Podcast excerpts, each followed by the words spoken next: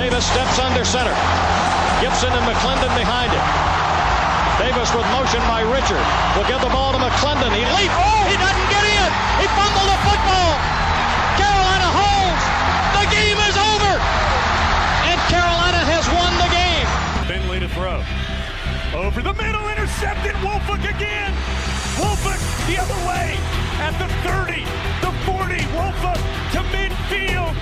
Miles Woolfolk with the pick. The heels on the doorstep of an enormous victory. Left side of the line. Hood standing to Williams' right. Williams gonna throw. One on one. Davis has it. Touchdown. Carolina wins. Carolina is the Coastal Division champion. Bernard fields it at the 26. Heading to the far side. Gio at the 35. Gio, he's at the 50. No, he's not. Yes, he is. Gio is gonna take it for a touchdown. Are you kidding me? Connor Barth for the possible win. Snap, spot, kick away, high enough, long enough.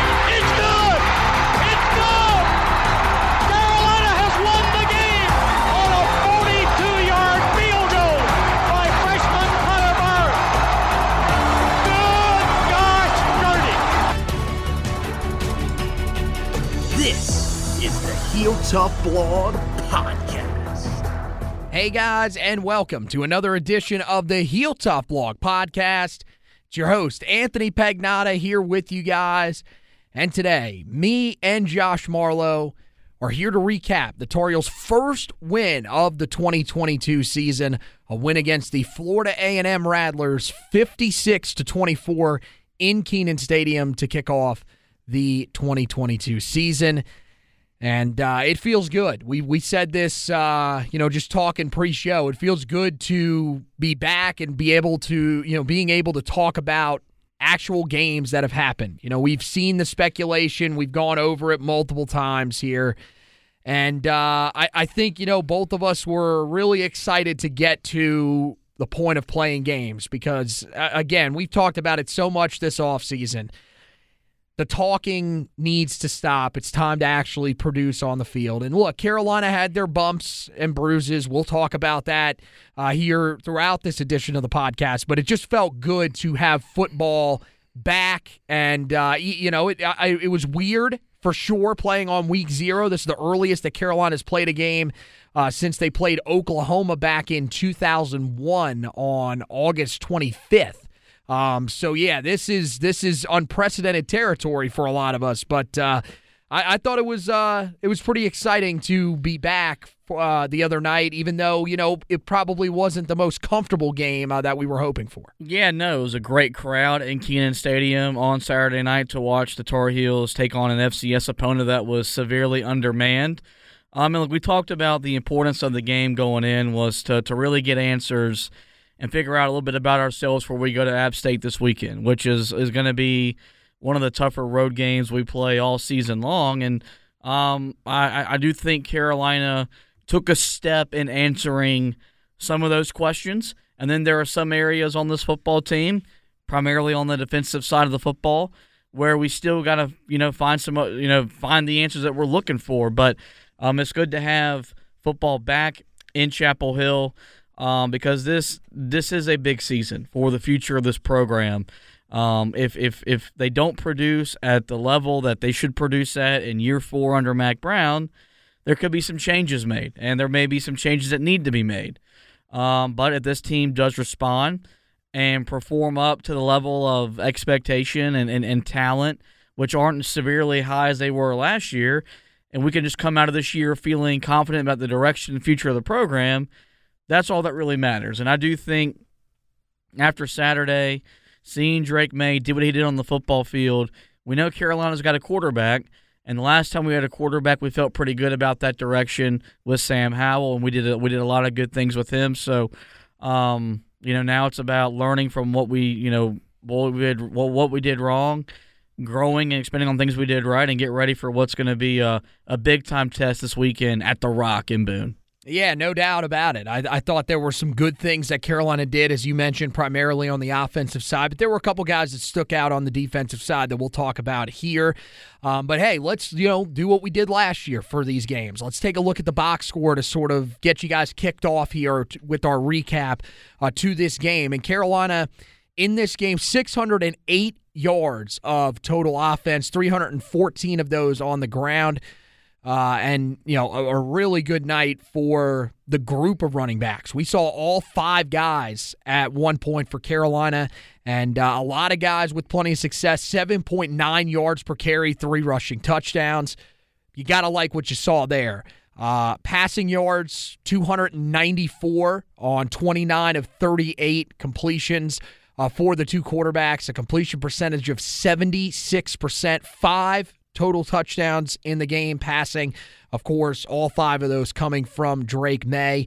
Um, and, and at Carolina, I think just overall, offensively, extremely efficient. And those numbers kind of show you uh, where, where Carolina was at in terms mm-hmm. of the turnovers.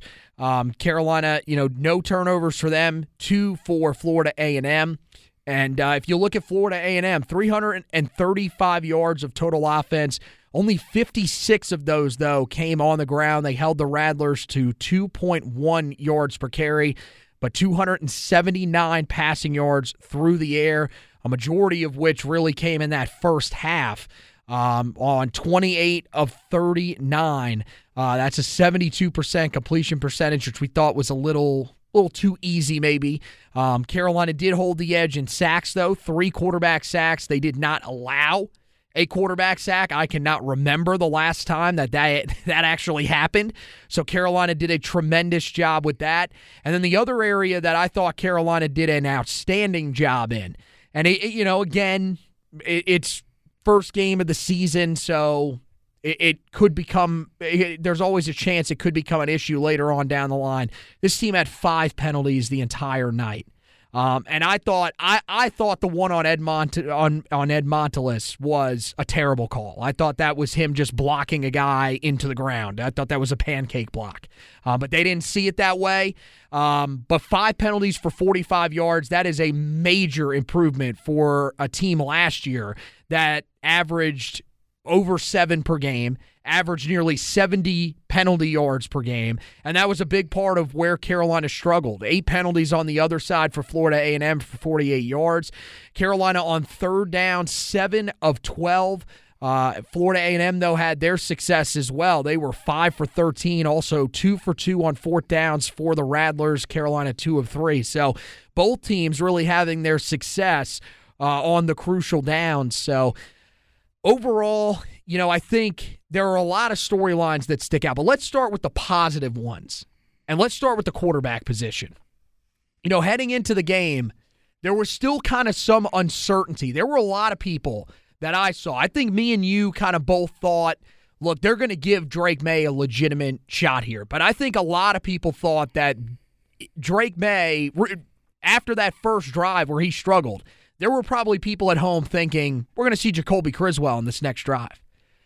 We knew going in, just from what Mack Brown had said, that probably wasn't going to be the plan. They were going to give Drake Maye a little bit of time to settle in.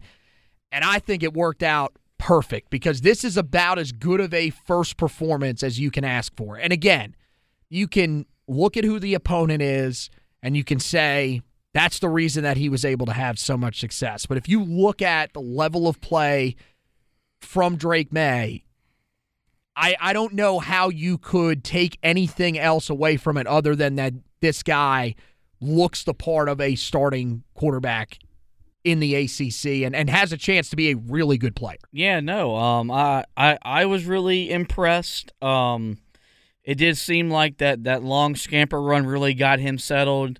You know, I think it was two plays later they were in the end zone for the first touchdown, and after that, it was kind of off to the races. And I think you saw on Saturday night why he won the job. He was poised in the pocket. Um, even though there wasn't a whole lot of pressure on him, even when you know you, you, you look at the play on the fourth down where Carolina went for it, he had to make something out of nothing. Was able was able to find Gavin Blackwell in the end zone for a touchdown. What an by the way, one of the things that always stood out to me about Gavin Blackwell in high school Did you see the film of that? Somebody reposted it. I believe it is uh, Ryan Murphy, who's a guy that has his own blog site or whatever. He posted a video sort of focusing on the route that Gavin Blackwell ran. Well, I mean, a- outstanding cut to get himself open. I mean, that's a guy that fits what Phil Longo wants in his receivers. So a lot of credit due to him, but a great job, as you said, by Drake Maye extending it out. And and you you were watching it at home as well. Did you hear? Did you hear the at the, the comparison that they made? Tim Hasselbeck made. Uh, he compared him to Patrick Mahomes on that play. Okay. which they were, which uh, Carolina football, of course, ran with on the social medias. But uh, some special stuff, no doubt about it. you know, and there's I, I may have expressed this take on here, and I really went public with it today at at the station. There's reason to believe that Drake Maye could challenge, if not exceed, some of the stuff Sam Howell did here. Um, and, and, and when he's done Yeah. be and Oh, be yeah. the best quarterback to ever play football for for Carolina, and you saw reasons why that could be a, a possibility. His deep ball may not be as good as Sam's, but his intermediate stuff, um, I I think uh, I, when they were both playing their freshman year, far more advanced, and his ability, I thought he went through his progressions really really quick. Now part of that was he had a lot of time to go through them, but um, he was able to spread the ball around and he was able to get multiple guys involved, and you know that that may have been by design, but also that was just him processing what he was seeing and stuff like that, and uh, he's he's going to be a special player. He's going to be a big time player for us. Um, and it was really glad to see that the coaching staff didn't overreact when he had a slow start. Just let him find himself, get settled into playing, you know, at, at his dad's alma mater, where his brother won a national championship on the basketball court. Once he kind of got through those initial emotions and he started playing football, you could see why Nick Saban wanted him to go to Alabama and play for him. You, and you could see why whenever uh, he flipped his commitment to Carolina, it was such a big deal because he has superstar potential written all over him. Yeah, and Mack Brown pretty much said it in the press conference after the game. He said, "Look, there, there was a reason that we were staying on this kid. That when he committed to Alabama, we said, look, you." uh, He he told them right out, "I'm going to keep to keep recruiting you because this is the place that you should be."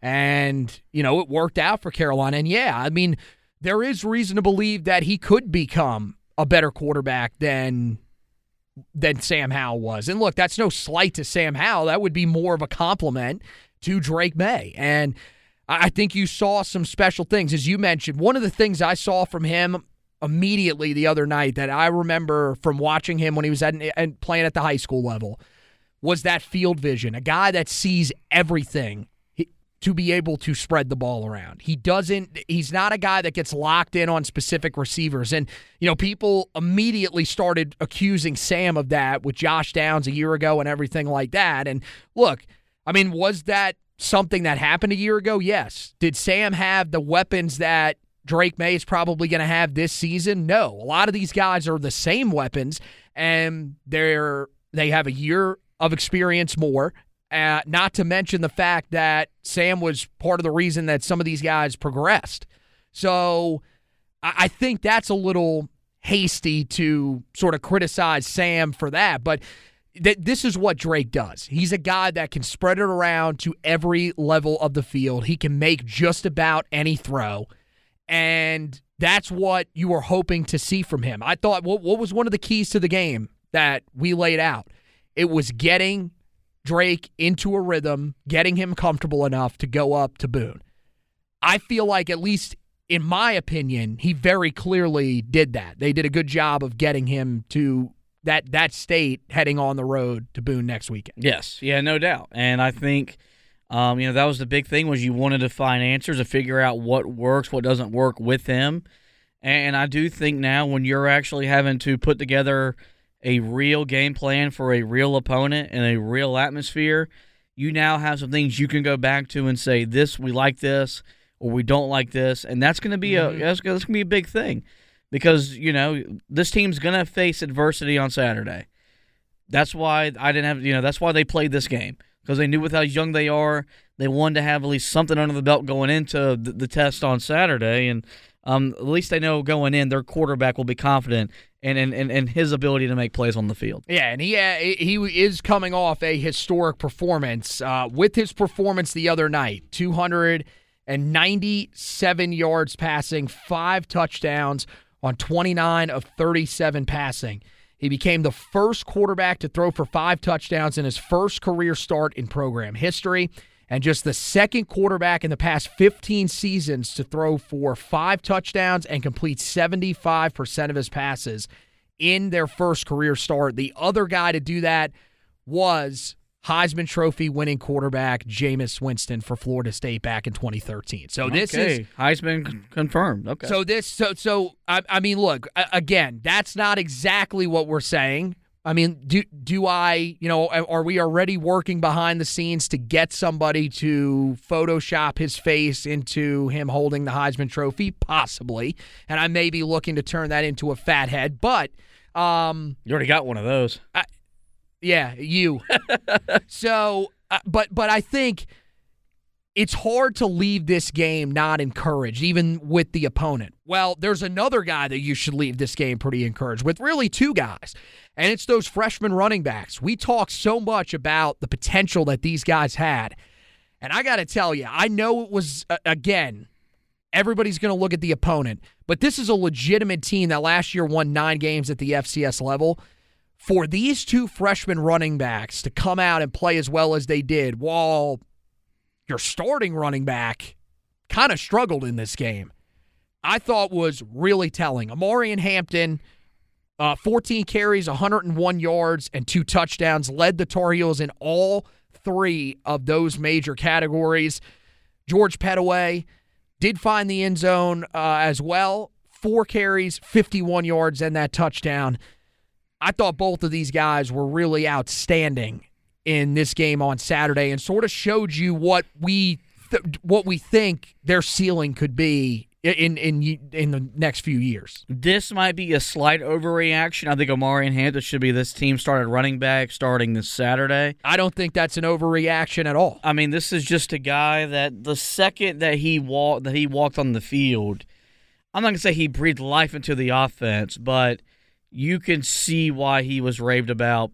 The 14 rushes, 101 yards, two tutties, 7.2 average, and he he kind of give you gives you Javonte Williams vibes because he ran through people. He's a very physical runner. You add that with George Pettaway on on his on his long touchdown run, that cut reminiscent of Michael Carter. You saw why both those two dudes were compared to him. And um, look, they may be young, they may be inexperienced, but they're football players. And I thought the best thing they were able to do on Saturday was when they got in between the lines, the inexperience didn't matter. None of that. They just they they lined up. I thought Phil Longo put them in positions to be successful, utilized the mo- the majority of their talent, and, and you saw what there is to be what what there is to like from them. I thought Elijah Green added a nice little pop as well. Yep. I I love the depth of the running back room, and they're going to need it because you know running backs do take a beating. But like I I, think you got to rotate with some some form of fashion of Hampton, Pettaway, and then whoever that third back is. Whether you just go with that being Elijah Green, or you do a mixture of DJ Jones and Caleb Hood. I, I don't want to I don't want to see five different guys on the field this Saturday, but I do feel like they have a plethora of options. But no doubt about it, those two freshman running backs, they they showed that they're worthy of the hype they got entering the season. Well, the thing that surprised me the most, I thought about Hampton, is one of the things that guys always struggle with when they come in as freshman running backs is being decisive. You're overthinking. That's not what we saw at all from Hampton. He was extremely decisive, picked his holes perfectly. And I mean, as you said, as physical as he can get. And look, here's the thing about him you got to remember that he only came in in the summer. So he didn't even go through the weight program. When he does, he's going to he's he's only going to get better. And Phil Longo said in his press conference today that he reminds him of a freshman Javonte Williams. You remember how good Javonte Williams was at the end of that freshman season, primarily in that game against NC State, which it, when you look back on it and you look at how bad Cade Fortin actually performed in that game, due, you know, partially to the weather. You, you really look back and say Javonte Williams was the reason Carolina had a shot in that game because of how Mm-hmm. physically he ran. And that is the type of running back that you're already seeing in Omarion Hampton right out of the gate. Pettaway, the thing that's so great about Pettaway, you know, we saw him the other night. He only he only got the four carries. He had one reception. It was for negative yardage. This dude can legitimately split out and play in the slot. He did it. He did it multiple times throughout the entire week down at the Under Armour All American game. He did it in practices and he did it in the game. And this dude can catch. So there are so many different things that you can do with him. I agree. I think they're going to have to thin out the backfield rotation at some point. But man, it's going to be tough because I think all these guys have kind of earned some carries. I mean, look, I, I thought Caleb Hood, it shocked me that when we went back and looked at the end of the night, he only had four carries for 11 yards because it looked like he produced a little bit more than that. Elijah Green was great late in the game. The thing that I will say is I think it was very telling that you didn't see him until that final drive. Um, and I'm hoping that that's not, you know, a- an indication of where he's at on the depth chart, but it possibly could be. But I, I'm with you. I think, you know, people might have been a little concerned about this backfield with the loss of British Brooks.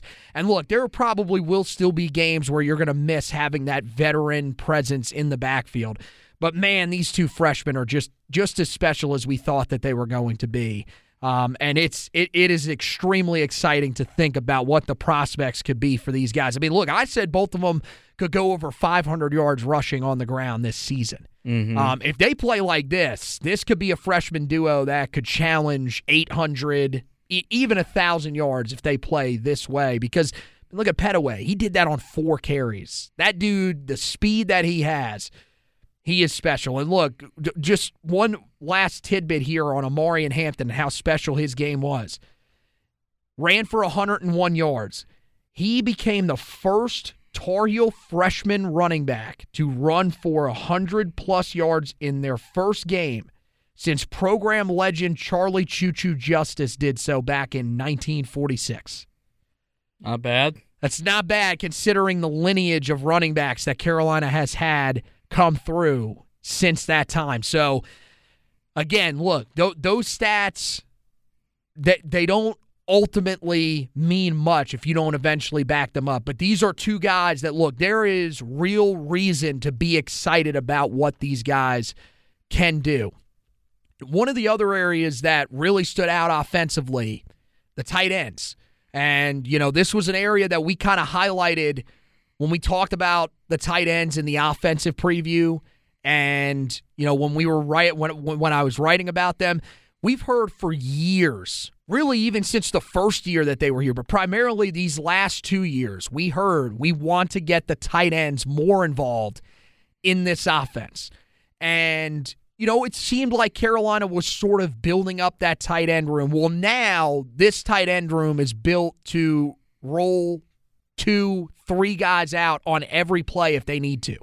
And we saw that on Saturday night. Uh, Bryson Nesbit was outstanding. Four catches, 53 yards, and a touchdown. Led the team in receiving for most of the night until Josh Downs caught that seam pattern down the middle of the field uh, after Carolina's fumble recovery for his second touchdown of the night.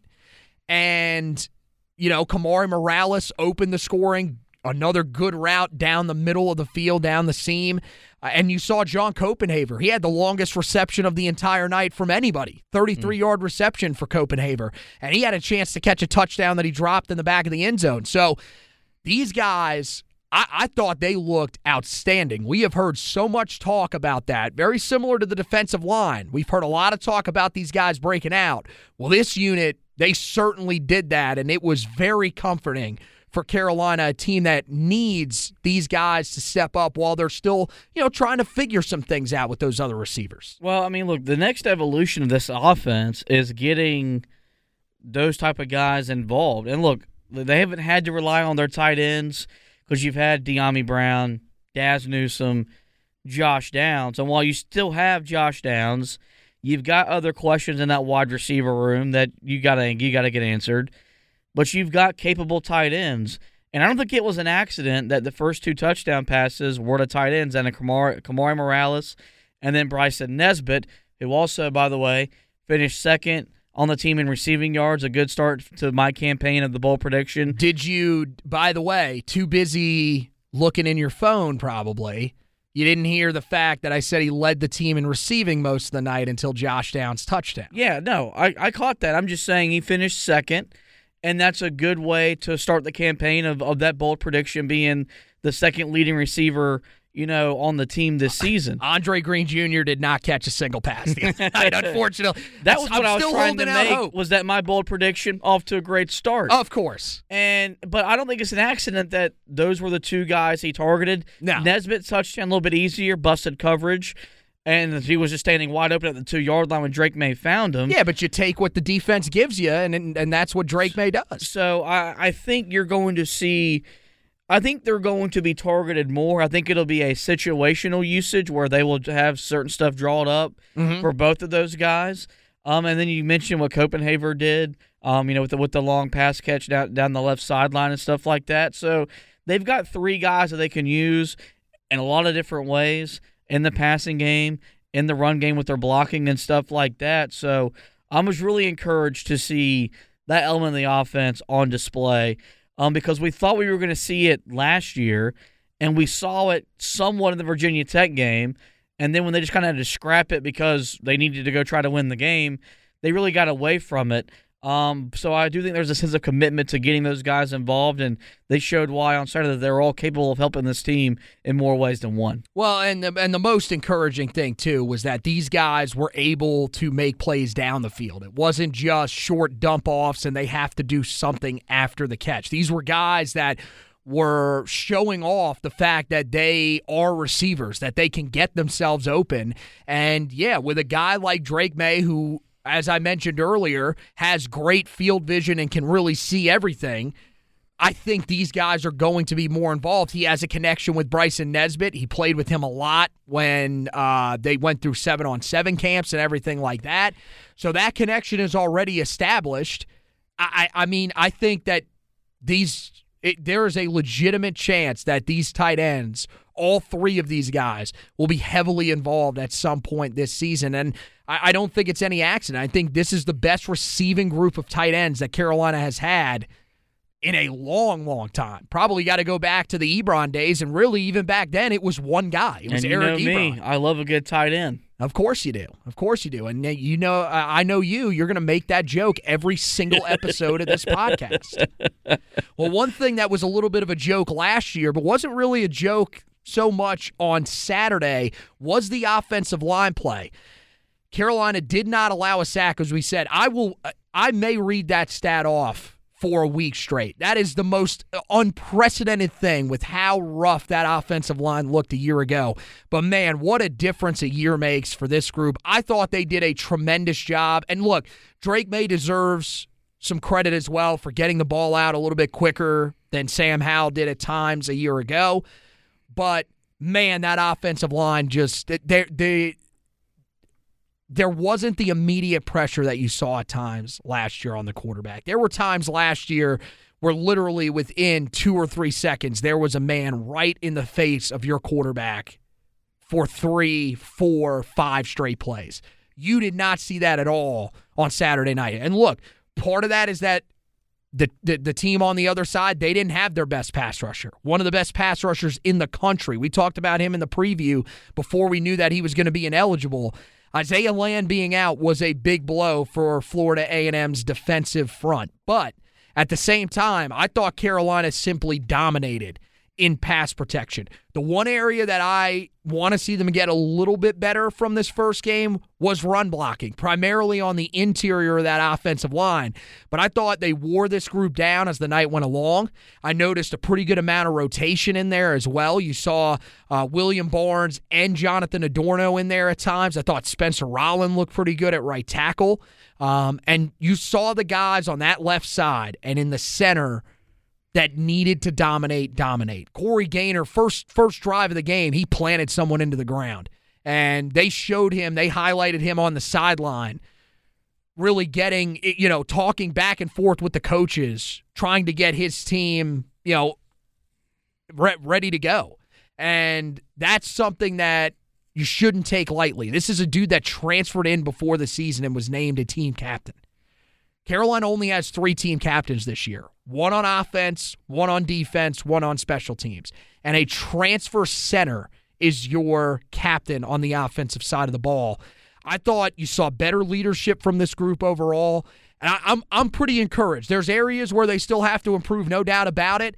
But I think there's reason to feel hopeful about what this group can do. Did you mention they did not give up a sack on Saturday? They did not give up a sack. Did I mean just unprecedented? Um, and, and look, that's what happens when you when you play to the talent that exists in that group. You actually have a, a quality offensive line coach. Um, you know, there's a lot of experience in that room now.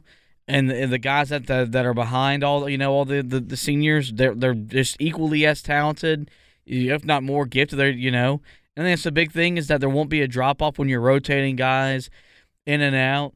They didn't get the massive push in the running game that you wanted to see early on, but I think it's going to be an offensive line that just wears people out. Mm-hmm. And by the third or fourth quarter, you know, they have just they have imposed their will so much that you've made the defensive line quit. It's kind of going to be what we've seen offensive lines do to our defensive line the last couple of years, where it's not anything fancy anything special. They just kick your ass. And I think that's what it's going to be. It's not going to be pretty. They're not going to be sexy, but by that third or fourth quarter, they're gonna they're gonna break your will, and then you'll be able to just hand the ball off to Hampton, Pettaway, your stable of running backs, and just and and, and just gash teams. And if Carolina can do that, mm-hmm. I mean that's something that like even as great as as Carter and Williams were, there were there were some games we were still playing from behind we were having to catch up. We could never really just run the ball at people. If we could run the ball at people with this stable of running backs, it's going to make the, the the life so much easier for Drake Maye, and it'll really open up this offense even more. And as I've said for now four years, it's a run first offense. And so if they can just literally line up and run the ball at people in the second half, they can really start doing some big time things. And I'm assuming they'll, you know, we'll learn a lot about this group on Saturday. Yep. Because that environment is going to be one of the raucous environments they're they're in all season long. App State's no pushover. They've got I'm not going to say they've got ACC talent, but they've got talent. And and and they're not going to be afraid to come after our guys. So um, it was a good step in the right direction. We learned a lot about them. Corey Gaynor, that was awesome seeing him on the sidelines with that that that leadership, that emotion, because we've lacked that. And hopefully they can build off this performance going into this week. And look, I'm not worried about it because I thought at times last year you saw that offensive line that we talked about struggling so much. We saw them dominate opponents and wear teams down as the games went along. Primarily the Virginia game.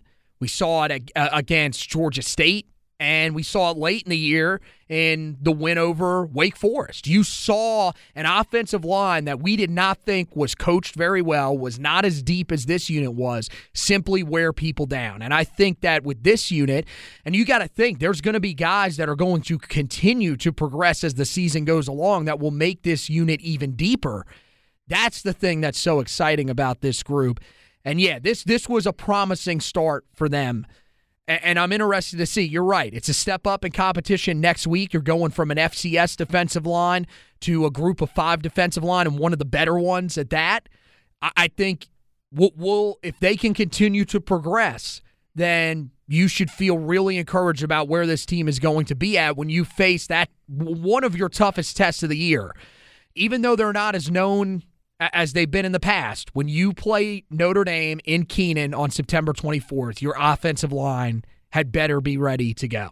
And I think there's reason to think after this first game, and it's hard not to overreact, but there's reason to believe that they are in a good spot to do that, a much better spot than they were a year ago. All right. So now let's go over to the defensive side of the ball. And and the thing that I you always want to preface with this, and, I'm, and Mack Brown said this at the end of the game, and it's it's he is right about that.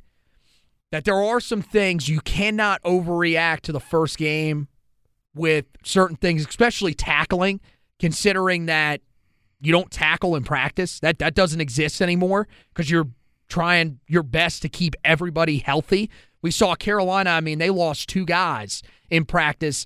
Um, and, I mean, look, they do they do tackle a little bit, but it's not nearly as physical as it has been in years past.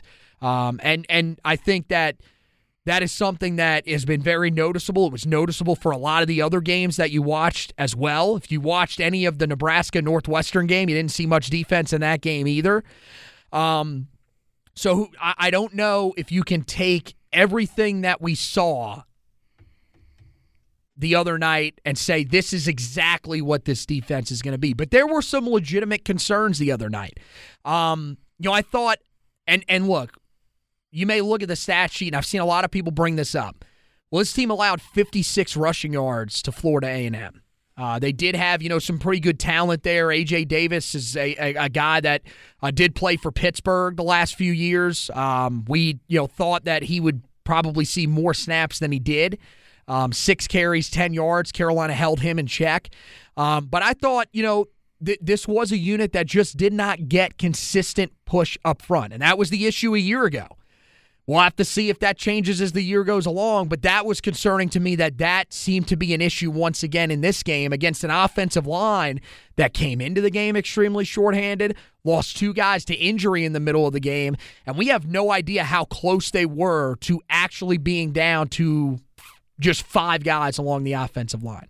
At the end of the night, they either had the five guys that were out there were their only scholarship offensive linemen left. Yeah. Or uh, they were down to one guy being able to rotate in off the bench if somebody else had gotten hurt. Um, tackling in space, as I mentioned, little suspect. There, that, that's an area that they've got to get better at. Um, somehow, going back and looking at the Pro Football Focus stats from the game, they only had them missing three tackles. I don't know how that's possible. I saw a, a, a lot more than that. Um, really early on, I thought as the game went along, they settled in and started tackling a lot better. Um, they struggled to get off the field on third and fourth down. Um, and that pretty much leads us into the biggest concern. And this is one that I think is a legitimate concern heading into this coming week. And there are a lot of people that are going to probably, that, that I've seen already trying to fight this notion on social media. There is reason to be concerned about this secondary. Um, you lose Tony Grimes, first drive of the game, actually third offensive play of the game. You lose him to uh, they they list it as an upper body injury. Most people probably look at it, um, and again, it's it. We're not ones to speculate, but I would be shocked if it wasn't a concussion that he suffered. Um, they lose him for the entirety of the game, and it was very obvious the rest of the game. Dontae Balfour takes over for him out there on the outside. Um, and look, they didn't go after him immediately.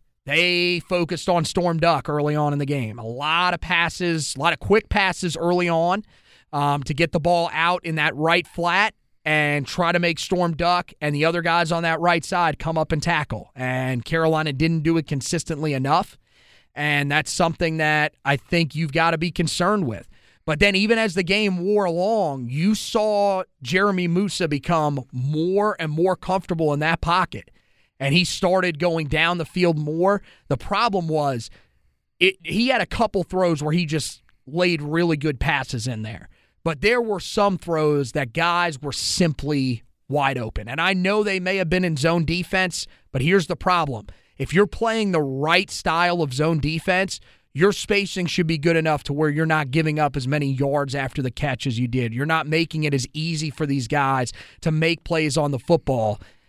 I, that is the one unit that I am legitimately concerned about. You might be uh, concerned about that defensive line though too as well. Yeah, because that was just a I'll, I'll, I'll call it like I see it. It was pathetic. There was no excuse for that defensive line to not dominate and and really impact the game. And I think the biggest thing is that we want this defense to be improved. We think it's going to be improved. But the level of improvement really depends on what that defensive line does. And if we get 11 more weeks of what we saw on Saturday, you're going to see a you know pretty much what you've seen the last couple years, which is a defense fail you week in, week out. We do have to remember that Gene Chizik is more of a bend don't break type of guy. that 2015 defense gave up a lot of yards. They just they just didn't give up points, and they forced some turnovers. Something that you know Carolina forced one before halftime, and that really kind of just you know reestablished you know, a you know two possession lead. And it really effectively ended the game in a lot of different ways. Both turnovers were, were huge. Right there. So like if they're gonna do that, that that's cool. But um there's there's just no excuse for the, the I mean, I'm not gonna say it was a lack of effort. It was just they they didn't impact the game the way they should have impacted the game against an FCS opponent that at one point was down to five offensive linemen and it, it's it was really discouraging. And I don't know if that's more to be said about Tim Cross and his ability to get his guys ready to go on game night, or if it's just the fact that maybe our defensive line, no matter what that star rating says, this isn't very good. I don't know. Um, but it's something that, you know, you've got to figure out in some form or fashion because as well as Power Echols was – blitzing as a linebacker. And Lord knows he caused a lot of havoc, and it's a good thing to have that type of guy. If you got to do that all season long, like you had to do a few years ago with Surratt blitzing and, and stuff like that, your defense is going to get exposed.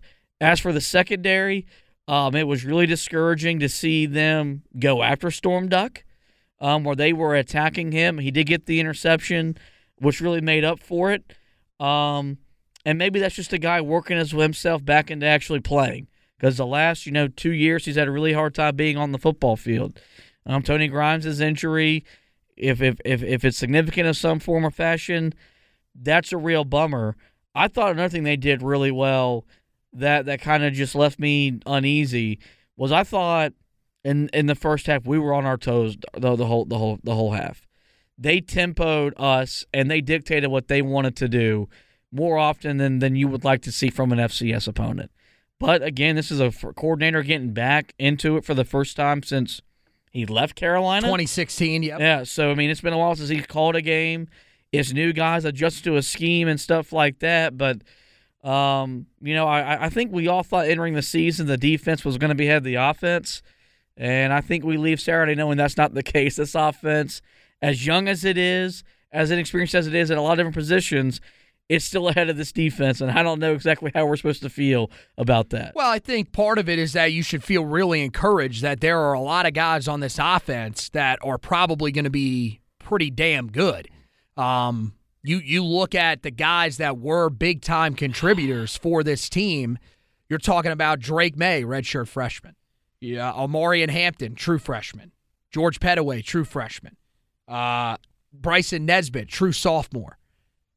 Gavin Blackwell, redshirt freshman. So I mean, a lot of these guys. I, I, don't like true sophomore. True well, freshman but, sounds but, cool. But, no, but what I'm saying is call is him a sophomore. The reason that I'm saying fine, second year sophomore then, because what it is is you, he's a guy that played last year. He didn't he didn't redshirt a year ago because there's a difference between a a second year sophomore player and a third year sophomore player. A guy that's been in the system for three say. years.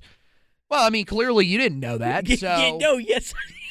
you had to point it out. But no, I will say true sophomore, and you can just deal with it. But I, I true, true junior, true senior. I mean, yeah, those are legitimate things.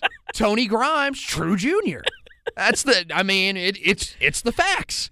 Um, you know, in terms of the defensive line, the there, one thing that I do want to say is you've got to give a lot of credit to Florida A&M. I thought their their game plan right out of the gate was really outstanding. They pretty much said, "Look, we're going to snap the ball and we're going to get the ball out as quick as possible to guys in the flat, quick outs, whatever. We're going to make you tackle us on the edges." And I don't think there was really much that the defensive line could do for the majority of that first quarter because that was pretty much their offense was get the ball out quick and then run that tempo like you were talking about. And I think yeah, that that kind of just surprised Carolina. Now the thing is is a lot of people when you talk about the secondary, a lot of people were saying, look, Carolina was playing a lot of zone defense, a lot of off coverage. I I do think that was part of it. But here's my thing. I don't understand why there wasn't then an adjustment as the game went along. And it looked like, uh, to me, there were some times where Dontae Balfour was in one on one coverage and got got hit for a big gain. Mm-hmm. Um, there were a couple of times that Storm Duck got thrown at in one-on-one coverage. I there were there were times it looked like this team was in man defense, or if they weren't, these guys were in position to be able to make some plays, and they still didn't make those plays. So I, I don't know. I'm not look. I'm not saying that this defense is going to be as bad as they were last year. There were some people during the game, including myself, who probably thought that and said, "Hmm, okay, this is this is looking pretty bad." Um, but I thought one, the group looked a lot better in the second half. You saw some guys start to get after the quarterback. Um, Kaimon Rucker, I thought, you know, as, as the game stepped up and as he received more reps, because he didn't play a lot early, but once he started seeing more reps, I thought he did a pretty good job of getting after the quarterback. Um, but we're going to have to see. Uh, I think this weekend will be very, very big for that defensive line unit because it's not one of those things where you can let that unit settle in? How long are you going to take to settle in? We need this is a huge game. They need to be able to step up and get after the quarterback. They need to be able to control that line of scrimmage from the word go against an App State team that is going to want to run the ball down your throat. Yeah, 56 yards against Florida A&M was great. App State is going to be much more committed to the run and we're going to find out how good this defensive line is. Can they get that push up front? Now, one thing that I will credit this staff with, and we talked about this last week, was would this staff live up to what they've told us that they will rotate guys when guys are not playing well? And they did. You saw throughout the night, they kept trying to rotate different guys in at linebacker in the secondary, even in that defensive front, to try to find some solution to start slowing these guys down. And I think, you know, for for the for the most part, you started to see some guys that stepped up.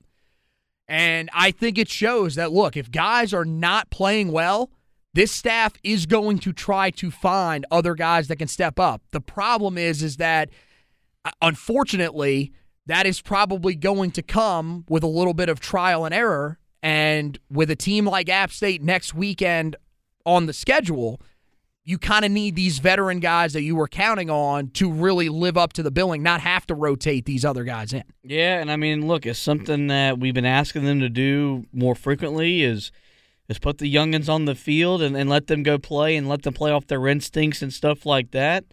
I mean, look, sometimes it works. Sometimes, yeah, you you you do get beat, you do get burnt you know, eh, something like that. But there's no reason to accept mediocrity or accept just average play because that's not what we're here for. Um, and I do think that this is the best situation they've been in to where they could take someone off the field and the drop off would not be significant. When they got here, yep. that was the case where they literally could not because there was just that little bit of talent that existed on that side of the ball. It's not the case anymore. You've recruited the defensive side of the ball. You've done a really good job recruiting the defensive side of the ball. So even though there's guys that are starters and stuff like that, yeah, if they ain't playing well, get get them off the field. Um, and I think it's something that as long as they stay relatively healthy, I do think that won't be an issue because that is something Gene Chizik is very vocal about, and Mack Brown's been very vocal about. And you've got Charlton Warren. They, they've you've got dudes that have done it at a high level. And look, the guys that play with the big boys, like all those guys have been in the past, if you play bad, you just don't stay on the field. They put somebody else in, and you take. And, yep. and, and so that sometimes that's what it takes. And um, I, I thought the team responded well, and we'll see what they do this weekend because there's going to be a situation or two where a guy or two is playing bad. Do you trust that young, inexperienced guy off the to come off the bench and make a play? Yeah, and I mean, look, they went to some of those guys early. I, I, was surprised at how early they went to Marcus Allen, but Marcus Allen held his own and is a guy that, look, if they got to go back to him, go back to him. If Dontae Balfour struggles that much again, hey, throw him back out there and, and let's see what happens. Let's see if Marcus Allen can do any better. And that's the mentality with the depth that you have, as you mentioned that you want to see. Now with the now with the defensive backs, it's extremely concerning that the position that we've had so many injury issues at the last few years already has it's it's maybe its best player overall out in Tony Grimes. Mm-hmm. Ja'Qurious Conley still recovering from injury, and we didn't get to see Legend Cavazos, who is hurt. Hopefully, he can return this weekend against App State and try to help that corner group out, considering that most people thought he was going to be the starter opposite of Tony Grimes for most of the fall before he got hurt. So. Uh, that that's the one thing that that is concerning for me is that secondary overall. Really quickly though, let's talk a little bit about the two guys that I thought played really well defensively and deserve to be talked about because we, you know, we we've talked about how this group struggled for the most part. Man, Power Echols looked fantastic from the word go, and I thought really from that second quarter on after he made that huge hit in the backfield on one of the Florida A&M running backs, I thought DeAndre Boykins looked outstanding. I thought both of those guys had tremendous nights. And if you're looking for guys that should have you feeling encouraged about this defense, that's where you should start. Yeah, um, Power Echols. I'm glad he proved me right for all the, the talking up I've done about him leading up to the season. Um, Gene Chizik is going to use him a lot in blitz situations and stuff like that more power to him when it comes to doing oh such a God. thing. Here we go. All year. Yep. Mark that down with tight ends. Every edition of the podcast, that will be in there. And then, you know, as for DeAndre Boykins, a guy that also stepped up and made plays. And I think that's going to be the biggest thing about this defense under Gene Chizik.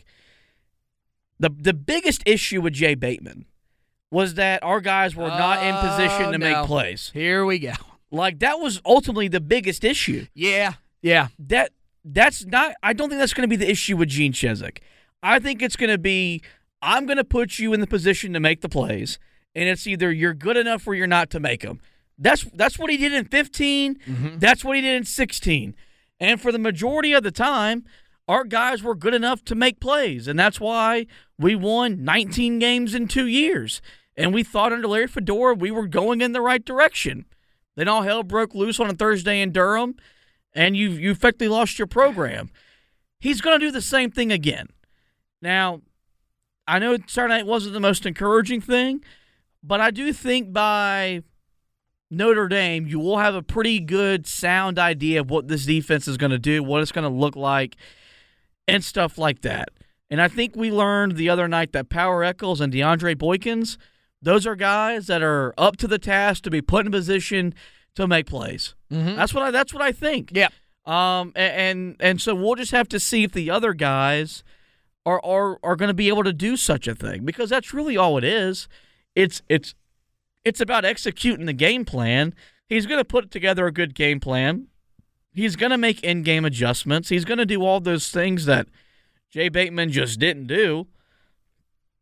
It's about the players making plays, and if if if, if they make plays, the defense within it with you know some life out of that defensive line can be what we need it to be. We don't need it to be great. We don't need it to be. We'd love for it to be great. We'd love for it to be a top twenty-five defense. Yeah, please, please be great. But- that'd be nice. if they're average enough, and they're you know they're they're, they're just an average defense, I think the offense showed that they're gonna they're gonna do its, its job. It'll be a fun season for for for Tar Heel football fans, and that's really all we're asking for.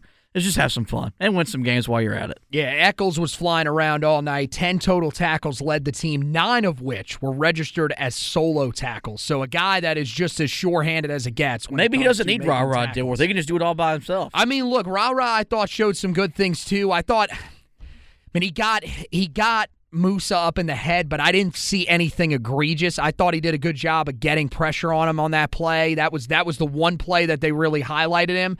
But I thought, you know, he he did some good things. He didn't look out of place. He didn't look like a guy that was out of position and didn't know where he was supposed to be. I thought honestly, I thought he was better than Cedric Gray. I thought Cedric Gray struggled, missed some tackles. There were some obvious plays that he could have made. Um, he got blown up on the one touchdown run from, uh, I think it was Jennings, their running back, or it may have been their their their other running back uh, that found the end zone. Just got blown up straight off the line of scrimmage. That was one that was a little concerned. It was McLeod, that's right. Ran over him and a defensive lineman as well. Um, but I, I thought for the most part, that was probably the most consistent unit, just like they were last year, were those linebackers. Um, and then Boykins, I mean, it, look, with him – you know, he, I don't think he blew anybody away. Four uh, total tackles, the tackle for loss, but he recovered the fumble. The, the best part about that was it was forced by Power Echols, recovered by DeAndre Boykins. Only fitting that those two guys combined on that play. The best thing about him, though, was I think the area that a lot of people had questions about with Boykins was how would he do in coverage. He was targeted four times in the game. He allowed one catch for no yards. Mm. He he looked good. He looked really good. So those are the air those are the guys that you should be encouraged about. And there look, there are going to be other guys that are going to stand out this next coming weekend, hopefully. Um, but I think those two guys are guys you should feel comfortable with moving forward. And I got to tell you, there were some rumors coming out of fall camp that they could move Storm Duck into the nickel spot. If DeAndre Boykins is going to play like that, I don't want to see Storm Duck anywhere near that nickel spot because I thought DeAndre Boykins played so damn well out of that spot. You don't need anybody else there. So we'll see uh, what Carolina does there. Uh, and that is our look back at the game against Florida A&M. We're going to take a quick break here, uh, and then when we come back, we're going to update you on the injury status of two key players. One of them that we've already mentioned, and another guy that we actually did not talk about, but that had a really, really solid night for Carolina. Uh, two key guys. We'll update their injury status and also tell you a little bit about a guy that Carolina just landed a commitment from as we've been recording this podcast. Stick around with us right here on the Heel Tough Blog podcast. Back right after this.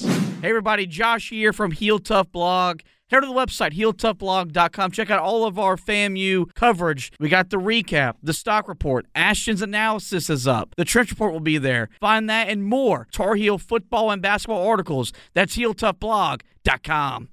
The wait is almost over. A new football season is about to begin. Get ready for the NFL Week 1 action with DraftKings Sportsbook, an official sports betting partner of the NFL. To celebrate the return of football, DraftKings is giving new customers a can't miss offer. Bet just $5 on any football game and get $200 in free bets instantly. Want more action for opening night? Everyone can experience the thrill of DraftKings early win promotion. Get up seven, you win. Bet on any NFL team of your choice. And if your team leads by seven points at any point during the game, you get paid instantly, even if your team loses. DraftKings is safe, secure, and reliable. Best of all, you can deposit and withdraw your cash whenever you want. Download the DraftKings Sportsbook app now and use the promo code TPPN to get $200 in free bets instantly when you place a $5 bet on any football game. That's promo code TPPN only at DraftKings Sportsbook, an official sports betting partner of the NFL. Minimum age and eligibility restrictions apply. See show notes for details.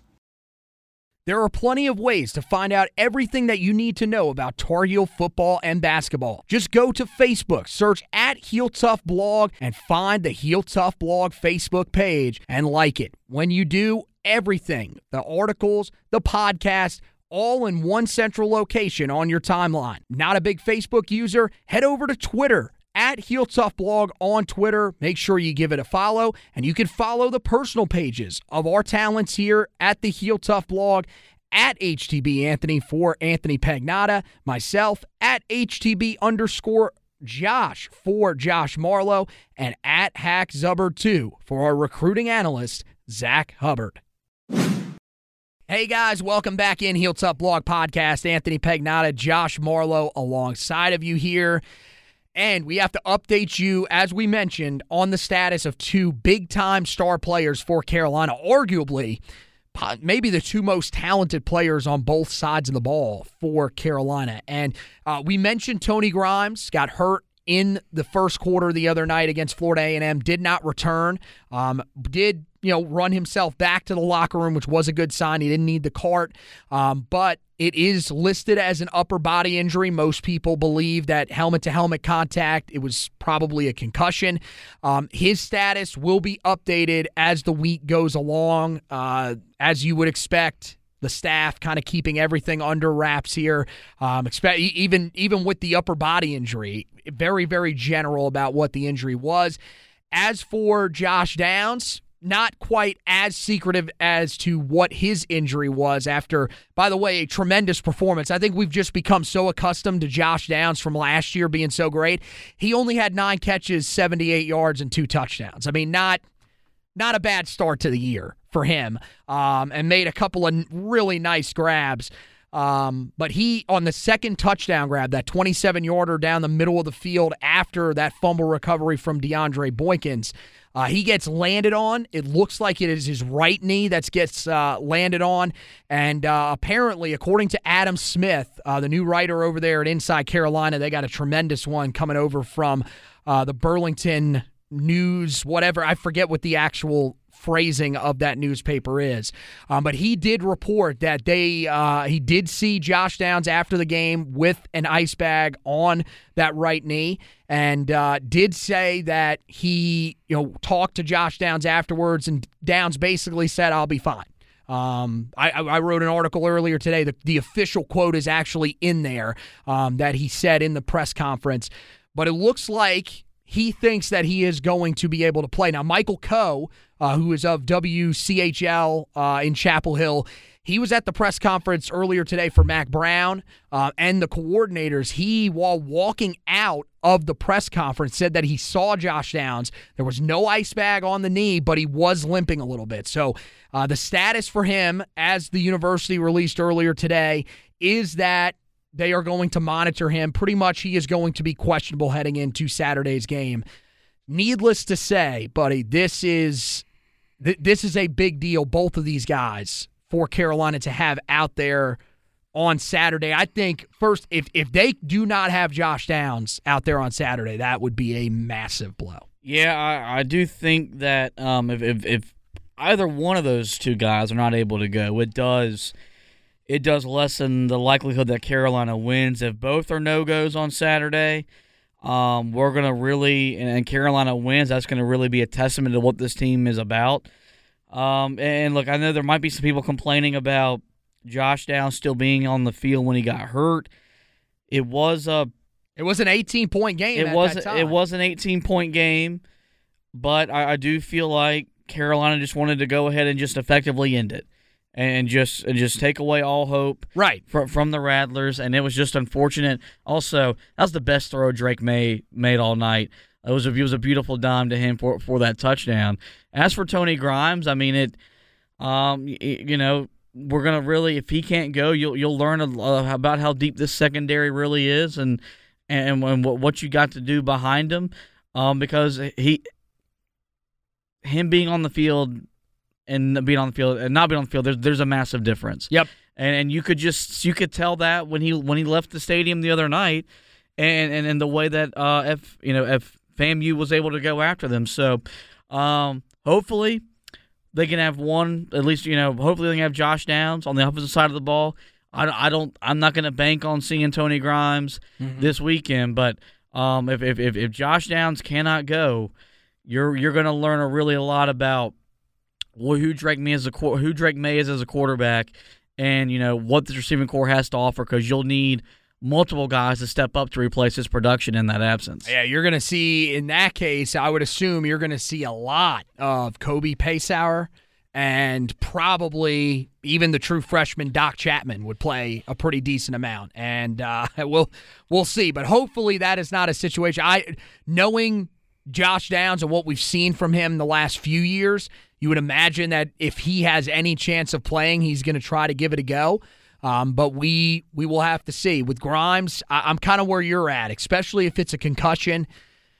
Man, those things are hard to shake off. Um, it, it, really is. It's it, you got to go through so many different steps to get out of the protocol. So I think, at least in my mind, Carolina needs to be preparing for the situation where they do not have him. Mm-hmm. Um, but we'll see. There's still, you know, again, we're only at, we're, we're only sitting here on Monday, um, and again, the speculation it's it's only speculation with Grimes. It could be something else, um, but you know, hopefully we're, we're, we're hoping it's not something serious, and the fact that he is at least questionable and they have not ruled him out is a good sign uh, for Carolina. But uh, we'll monitor those storylines moving forward. Later on tonight, there'll be an article up uh, on the website. It uh, should be up for you guys that are listening to the podcast when it gets up.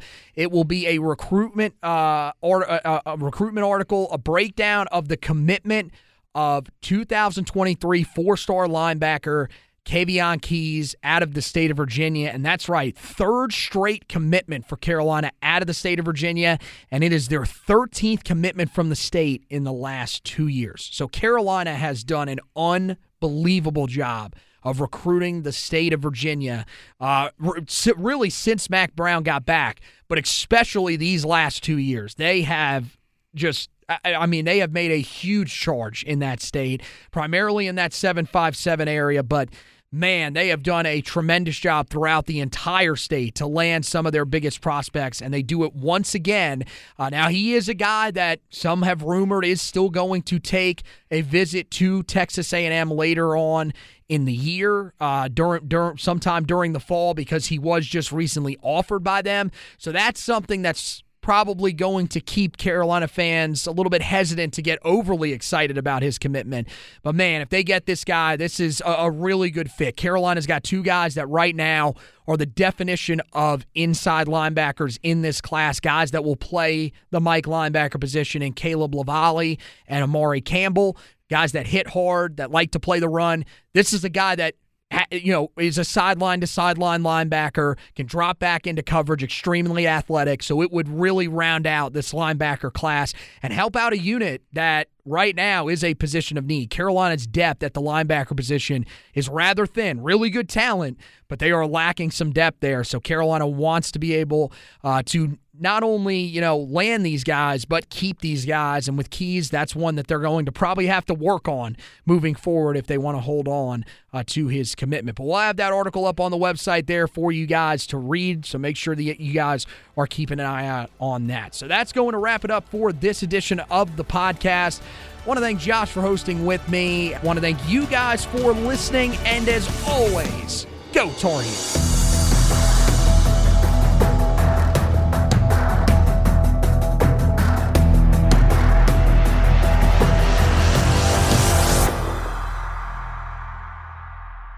Hey guys, Anthony here. We want to thank you guys for listening to this edition of the Heel Tough Blog podcast. If you could, make sure you head over to wherever you listen to your podcast, find out where you can rate, review, and subscribe to the podcast, and go ahead and do that for us. The rating and reviewing, that helps us to move up some of those rankings, and the subscribing, that is for you, so you don't miss any editions of the podcast coming up. We look forward to you being a part of the Heel Tough Blog podcast family moving forward. And thank you once again for listening to this edition.